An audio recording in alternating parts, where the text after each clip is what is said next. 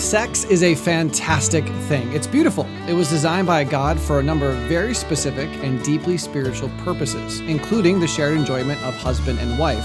But it's not love. Welcome to Truth, Love, Parents, where we use God's Word to become intentional, premeditated parents.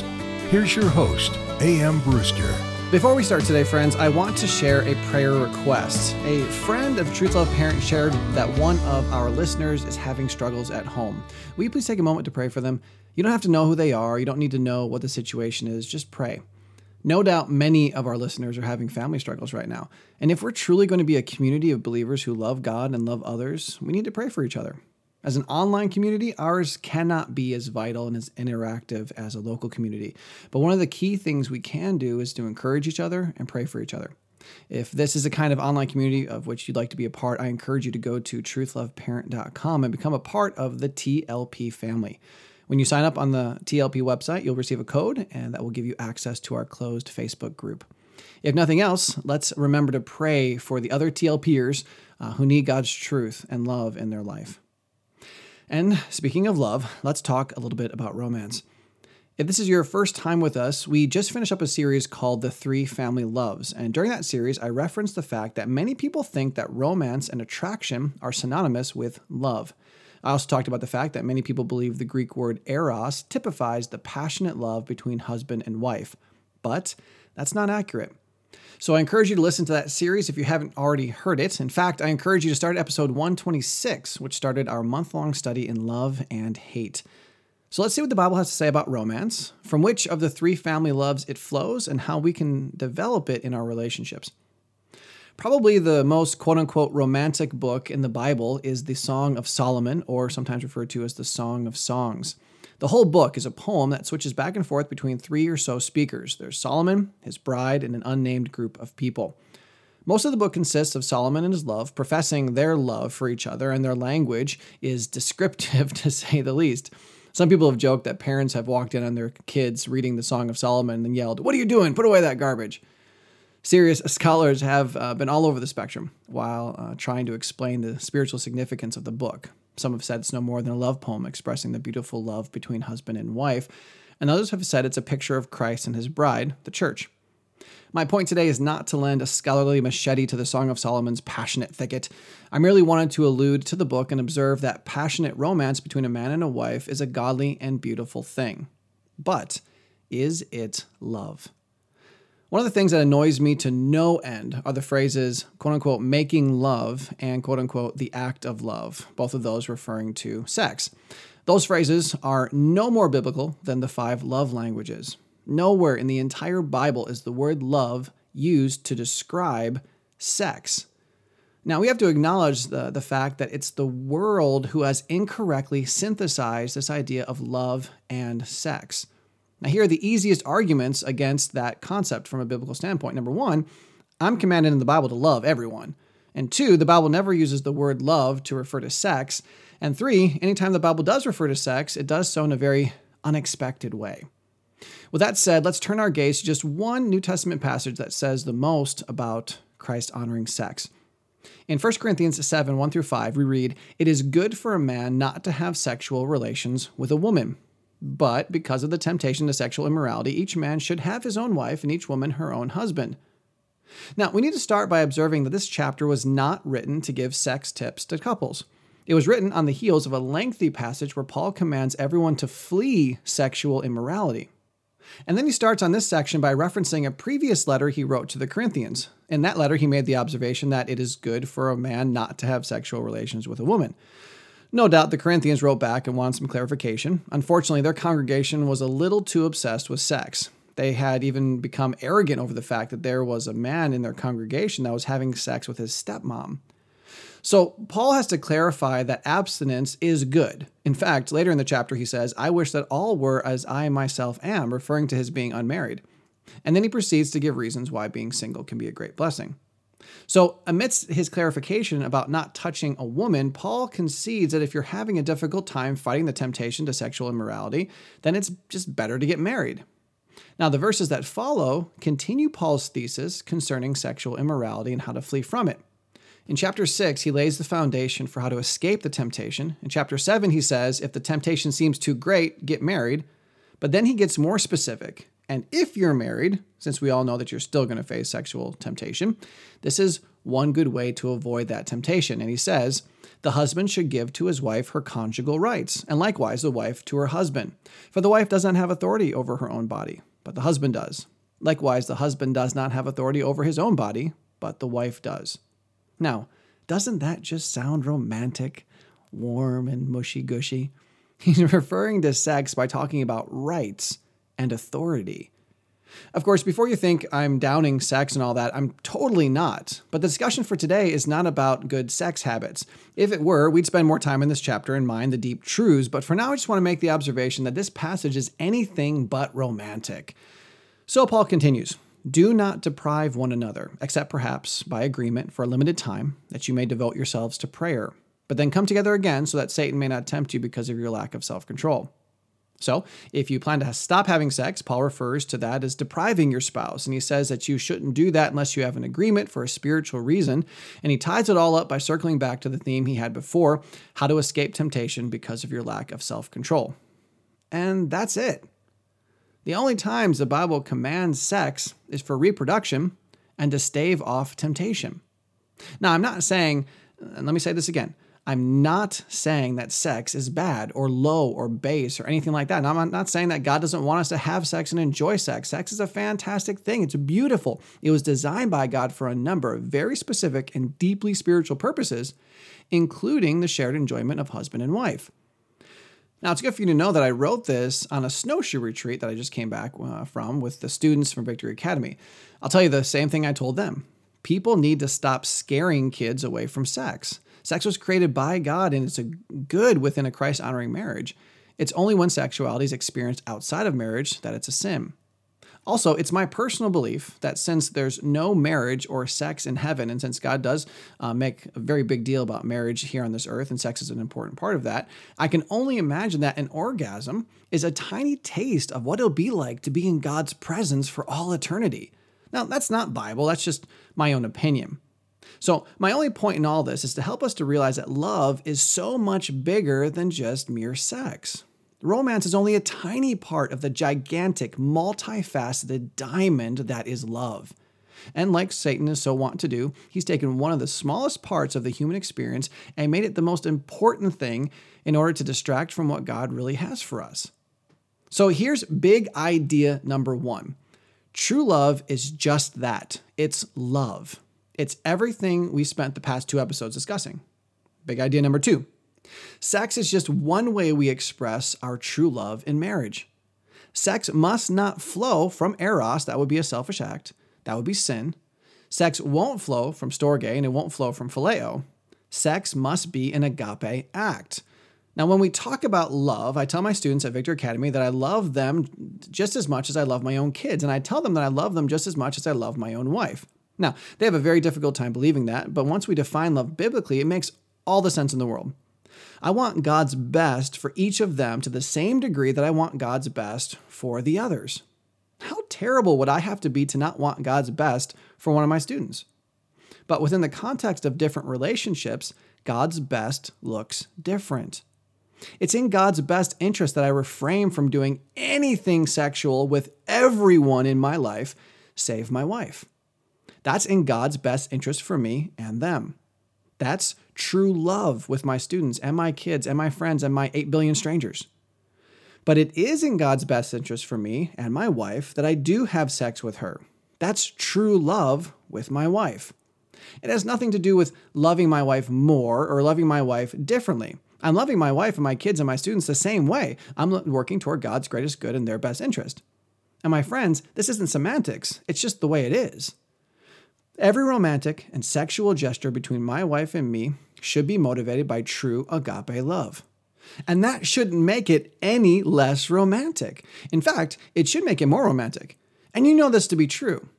Every Christ honoring man and woman out there listening to me today knows this. More often than not, you feel the most sexually attracted to your spouse right after they just did something really good.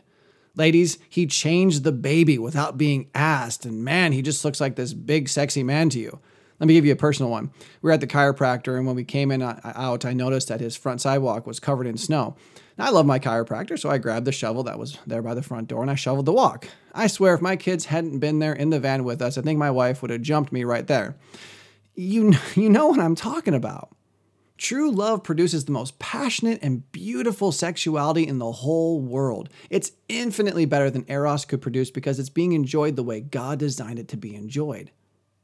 Okay, so big idea number one is that true love is simply love, not romance, not sex. Big idea number two is that romance and sexuality is just one way we express our true love to our spouses. And here's our last big idea How can we cultivate the right kind of sexuality and romance with our spouses? Well, just two things, really. Number one, your romance must be agape and not eros. It must be completely selfless. Guys, she has authority over your body. Ladies, he has authority over your body. It has nothing to do with you not being in the mood. Quote unquote, not being in the mood is just code for I'm a selfish pig and refuse to lovingly sacrifice for you right now. Just like everything else in love, it's not about you. And that goes for the other side too. If you notice your spouse is not feeling well, exhausted, out of sorts, whatever, don't selfishly throw yourself on them. Be loving. It shouldn't be a situation where the one in the mood is always having to ask. It should be where the other one is lovingly offering. And number two, your romance must be motivated by the glory of God. Whether you eat or drink or have sex with your spouse, do all to the glory of God. Your romance won't be an outflow of true love unless it's selfless. And like we've seen in previous episodes, true agape love is grounded in God's glory. Now, again, I feel like I'm seeing some rolling eyes. For some reason, people think that having sex to the glory of God strips the sex of its fun or enjoyment. Yeah, you know, let's be honest. I can see that if it's sinful sex. It's just like anything else we do for God. Unsaved people who love darkness rather than light because their deeds are evil don't like living for God. But if you claim to be a Christian, don't let yourself think that sex to the glory of God is somehow subpar. That's impossible. There's nothing grander, more awesome, or more enjoyable than living for God. And that needs to apply to our sex as well. If we stop there, just with those two observations, if you're able to live those out, let me promise you five things. Number one, both you and your spouse would love your sex. Number two, your sex would be everything it needs to be and nothing it shouldn't be. Three, you would have just the right amount of sex at just the right times. Four, if you were tempted to sexual immorality, your Christ honoring sex life at home would be a massive deterrent and help you escape that temptation. And five, your marriage would survive. Now, wait, Aaron, that's a pretty big claim. Really? Do you think the two of you uh, will only exercise Christ honoring love in bed and nowhere else in your relationship? Humans and dogs have a lot in common. Experienced dog trainers have said that if you can control a dog in its eating and reproducing, you can control the dog at any other time. To have a dog submit to you instead of submitting to its two strongest natural desires is amazing. And the same is true with humans. If we could actually glorify God in our eating, drinking, and sex, we'd be doing it during every other area of our lives as well. So back to my claim. If you and your spouse could work so that your romance is simply an outworking of your own true biblical love for each other, your marriage will survive. And it really won't have anything to do with the sex, it'll have to do with the fact that you actually love each other. All right, in conclusion, I want to make a final observation about romance outside of marriage. Please stop encouraging romance among children. They shouldn't be thinking romantically. Should they be loving each other? Yes, but they don't need to be thinking about hugging and kissing and holding hands and cuddling and the Eros fake plastic heart shaped quote unquote love Satan's trying to use to seduce your children into idolatry. But Aaron, at some point, they're going to have to get married and romance will be important. No, it won't. Now, these are my closing thoughts, so though I'll explain myself, it will be brief. So I encourage you to listen to episode 30 Teens and Dating what God has to say about their crush for a deeper understanding of these principles. Here's my point five things. Number one, the modern concept of romance is entirely sexual.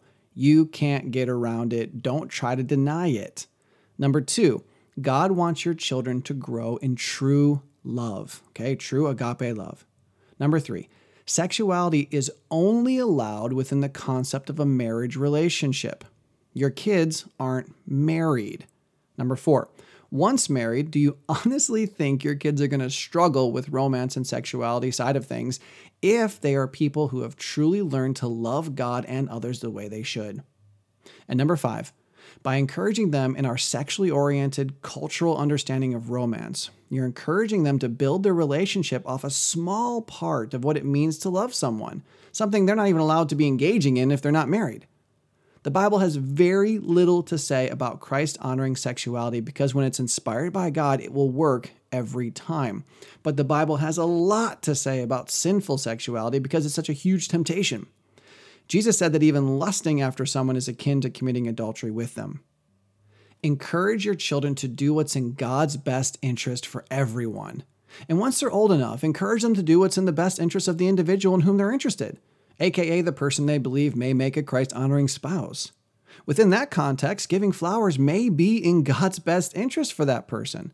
A long walk by the ocean may be as well too. But so will abstaining from sexual immorality of every kind.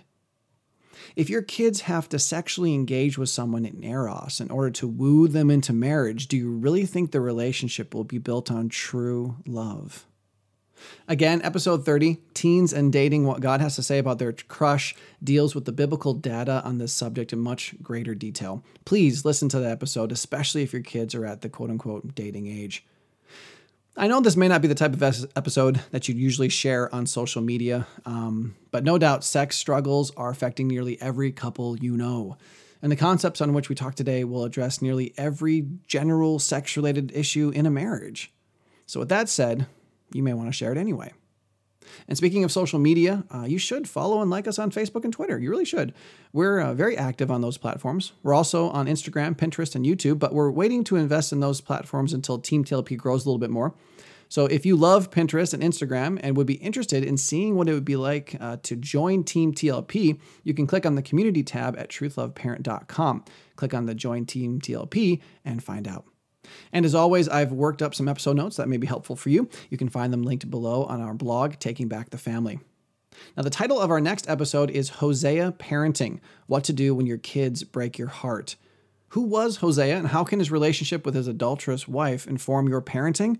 Well, I hope you'll join us next time to find out. Also, I want to give a massive thank you to my wife, Johanna. She's uh, one of TLP's patrons. She totally believes in what we're doing, and even though she's a part of Team TLP herself, she's also a financial supporter. Wait, Aaron, I thought husbands and wives should have a joint bank account. Well, I agree with that, but my wife does own a business, and she specifically wanted to divert a portion of her income into Truth Love Parent because she loves the Lord, loves families, and I'm pretty sure uh, she loves me too. So if you, like Johanna, love TLP and would like to support us, please click the five ways to support TLP link in the description below. And I'm sure if no one else does, my wife will get a kick out of me choosing this episode in which to thank her for her support. And if this episode leaves you wondering how this might work within your unique marriage situation, please contact us at counselor at truthloveparent.com. Yes, God cares about our sex lives too. And yes, it can be better than you thought was possible. But as always, it has to be done to the glory of God. And that requires a lot of love. See you next time. Truth, love, parents is part of the Evermind Ministries family and is dedicated to helping you become an intentional, premeditated parent. Join us next time as we search God's Word for the truth your family needs today.